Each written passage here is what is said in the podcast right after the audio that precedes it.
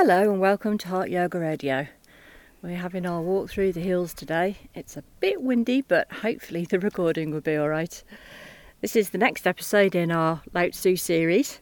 We, we tried this one a couple of days ago, but got rained off.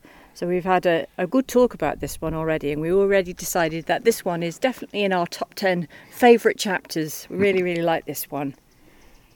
And again, it's very relevant to modern times and what we're all living through at the moment, and, and also what we all hope would happen. all right, then, so let's have a read through and see what we think. Yeah, it's chapter 54. What is built on rock cannot be pulled down. What is held lightly can never be lost. Meditate on virtue within yourself, and you will find the benefit of virtue. Use it as the ground for the family, and your virtue will last for generations. Take it as your guidance for the village, and the place will blossom for years to come. Use it to guide the nation, and that nation will create abundance. Be guided by it for the whole, and it will flood its way over the world. So look at someone else as you would yourself, and treat other families as you would your own. Seek your community in other communities. Think of all countries as part of your being, and treasure the world as the round centre of everything. How can I see the world like this? Because I have eyes. So I'm sure you can see why this is uh, one of our favourites and uh, underlined. So look at someone else as you would look at yourself, and treat other families as you would your own. Is is that's the world I want to live in for sure. Yeah. People actually have empathy and compassion for each other, Yeah. and including all the people who run the world. Yeah, I mean, how great would that be? it would be absolutely fantastic. I was like to uh, allowing himself some utopian speculation here, and it's quite upbeat for him because, as we know, he's sort of quite laconic and and. But it's a it's a debate that's very uh, alive and well, very current, grumbling on between ethno nationalists and, and cosmopolitans, and it's very uh, central to the whole struggle in our, in our present day to move into a, a future which gives people a good life across across the planet, as opposed to people who believe business as usual is an option, and that climate change is a hoax and all the rest of it, you know, and, and the, the, economic system is perfectly fine. And it boils down to, to, to this kind of theme, and uh, there it was. Two and a half thousand years ago, same, same point was being made even then. So shall we go? Let's start from the beginning and go through it line by line. Yeah, that's a good way of approaching it. So, the first bit uh, what is built on rock cannot be pulled down, what is held lightly can never be lost. Meditate on virtue within yourself, and you will find the benefit of virtue. So, the first two stanzas indicate what the meditation is, and the third stanza tell, tells you to to crack on with it because there is a benefit attaching to it. So again, he's talking about meditation and then its effect on the world, the way it translates into a kind of politics. Again, this is Lao Tzu's thing, isn't it? He wants to ground politics in, can we call it self self knowledge, self understanding. So I'm saying here that the meditation is to, at least in its preparatory uh, phase, you know, it's to it's to build on rock. It's to build on rock rather than on sand or on bog or marsh. Build on rock. And that basically is saying have just very solid foundations within within your person. Find the solid foundations.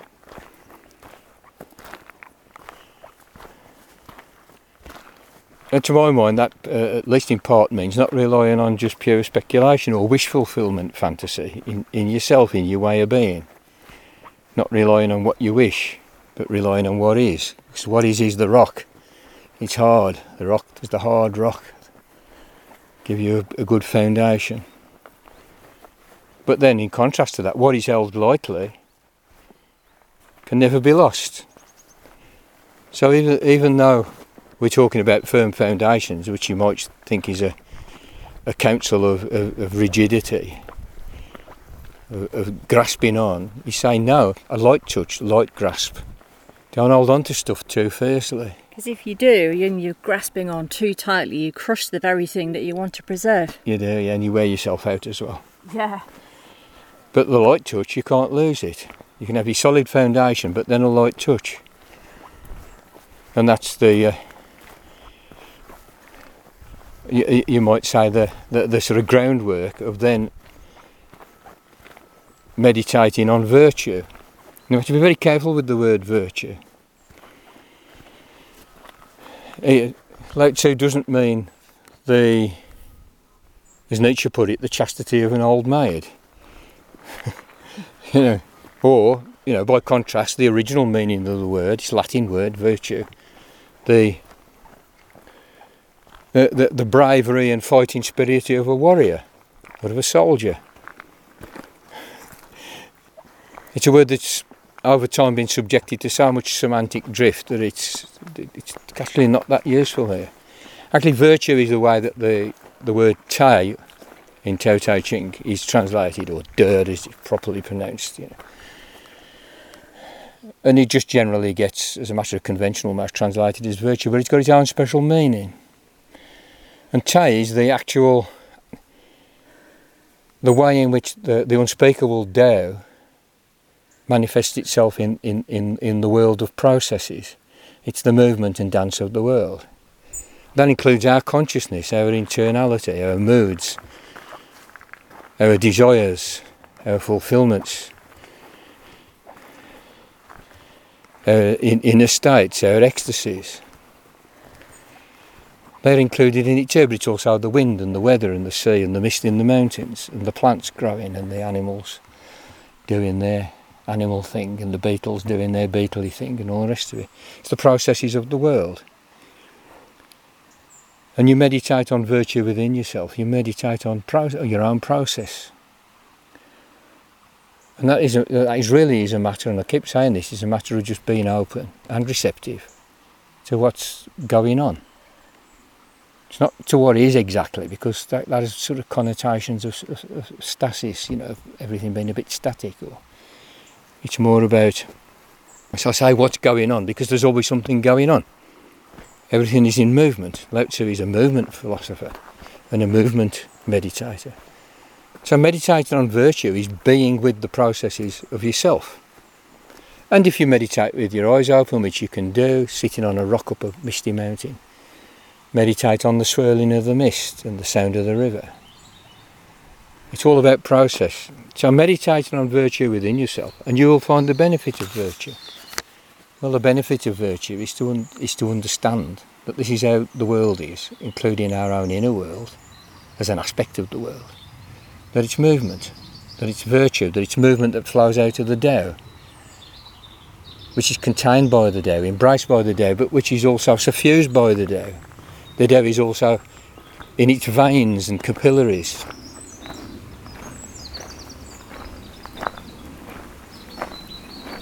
So that's what he means by the meditation on, on the virtue within yourself.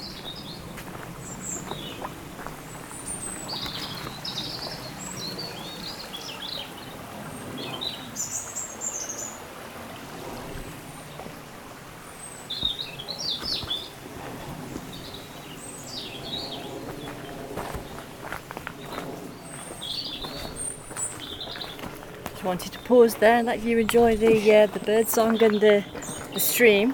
Yes. Very, uh, very, very good. Nice for us to see some uh, water in the stream because it's, it's been, been, a bit very, dry, isn't it? Very dry to the point yeah. of uh, being a bit dangerous for the, uh, the hill yeah. fires like we had last year. But we've just had quite a lot of rain, so it's all good for now. It's very green. Anyway, so that's that, that's the first three lines, and it's a little instruction on meditation, but it, it, you know it's a practical thing for, for, for Lao Tzu. It's, you will find the benefit of, of virtue. You will find the benefit of meditation on, on day. You know, as the as the, the first movement of the day in, you know, in, in into the sphere of what's obvious to us as human consciousness. And to say again, practical, pragmatic. Just put it to use.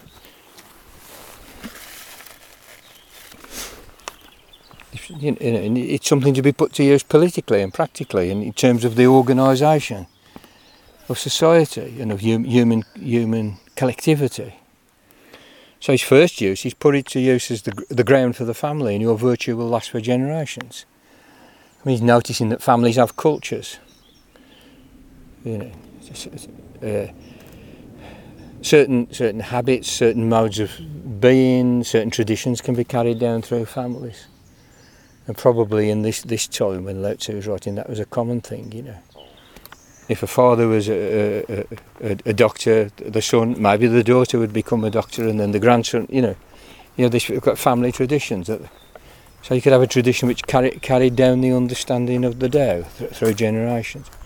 I mean, we see uh, similar, similar patterns, you know, that, that of abuse that can get carried down through generations and so forth. You know, you get family culture.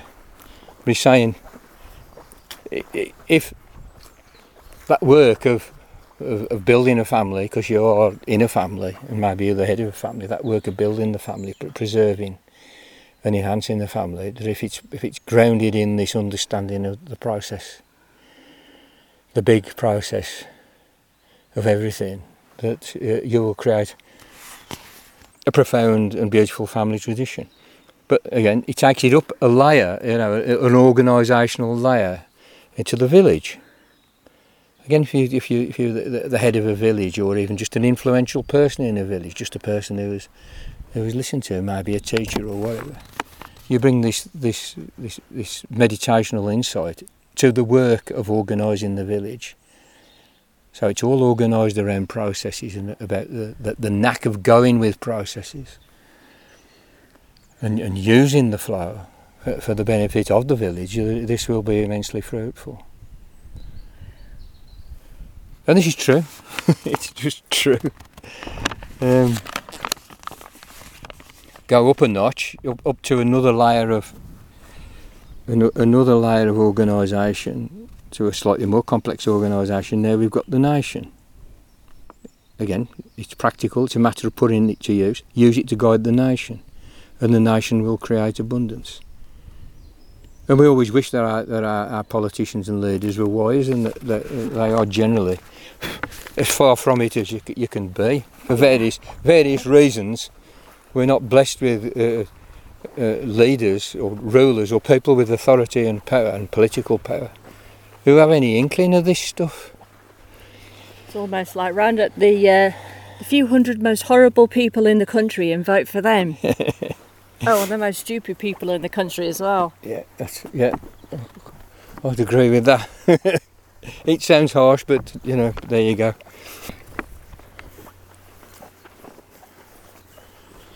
And then he goes up uh, another notch uh, to another level of organisation, to, to, to the level of the global community, the world, and he says, "Be guided by it for the whole, and it will flood its way over the world."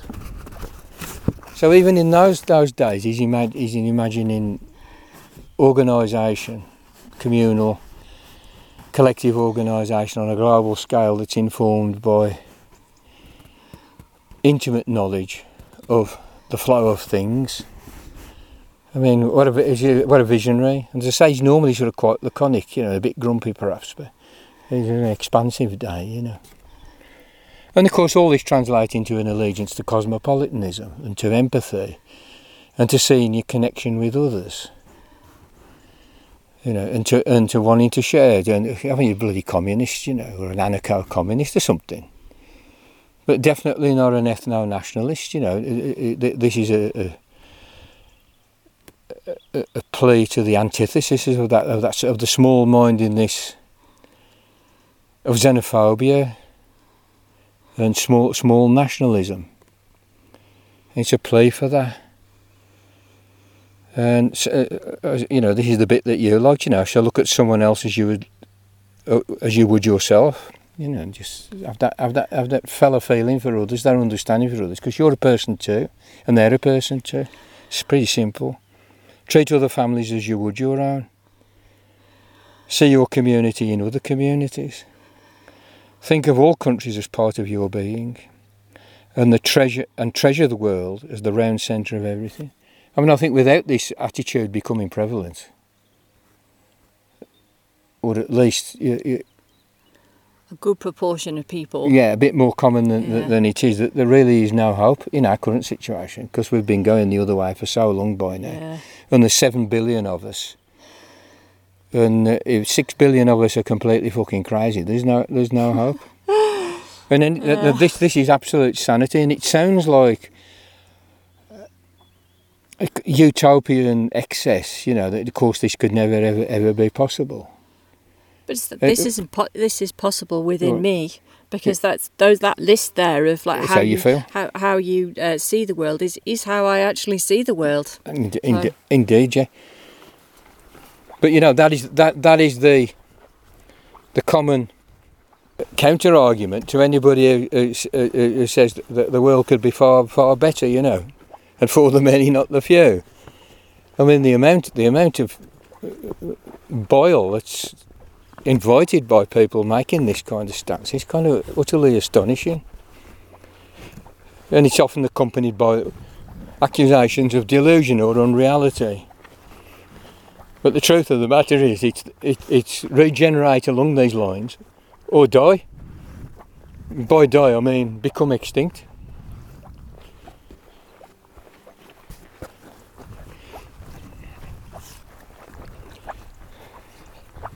And Lao Tzu insists that all, all, all this is possible. And he, he preempts the, the critics of the type I've just outlined by saying, How can I see the world like this? Can you imagine somebody, you know, saying, to you, know, grow up, how can you see the world like that's not the world isn't like that, you know, we're all every man for himself, you know, the individual matters. Selfishness is very important, you know. Uh, when I get rich, maybe I'll give some charity, but prior to that, I'm for me and then maybe for my family. You know, there is no such thing as society, there are only individuals and maybe begrudgingly and their families. This is the opposite of that. So he's, he's, he's replying to people uh, who are going to throw that at him. How can I see the world like this? He says, because I have eyes. In other words, the, the meditation on virtue gives you eyes. It gives you the capacity for vision. It gives you the pa- capacity to see the possibilities of hum- human life. It gives you the capacity to see the way stuff actually does work in terms of the processes. Even that's a breakthrough. You will see the world differently once, once you're alert to the process nature of everything. And the reason why it makes us see the world differently is not because it puts like a whole load of new stuff in there, but because it gets rid of all the crap, Yes. which is tinting your vision with xenophobia, racism, uh, selfishness, and then fear of that is Exact- yeah. being used and ma- manipulated by the right wing press, etc., etc. Yeah. See, well, once that's gone, then you can see clearly. Well, yeah, as he says, it's a daily decrease. You know, perhaps the only the, the- the positive thing that you're doing is giving yourself the, the strong foundation and the light touch. And and thereafter you you open, sensitively open to what's going on, and that gives you some knowledge about the nature of the way things do go on, the way the world moves. And that in turn makes you realise that the human beings are capable of, of realising these good things on earth.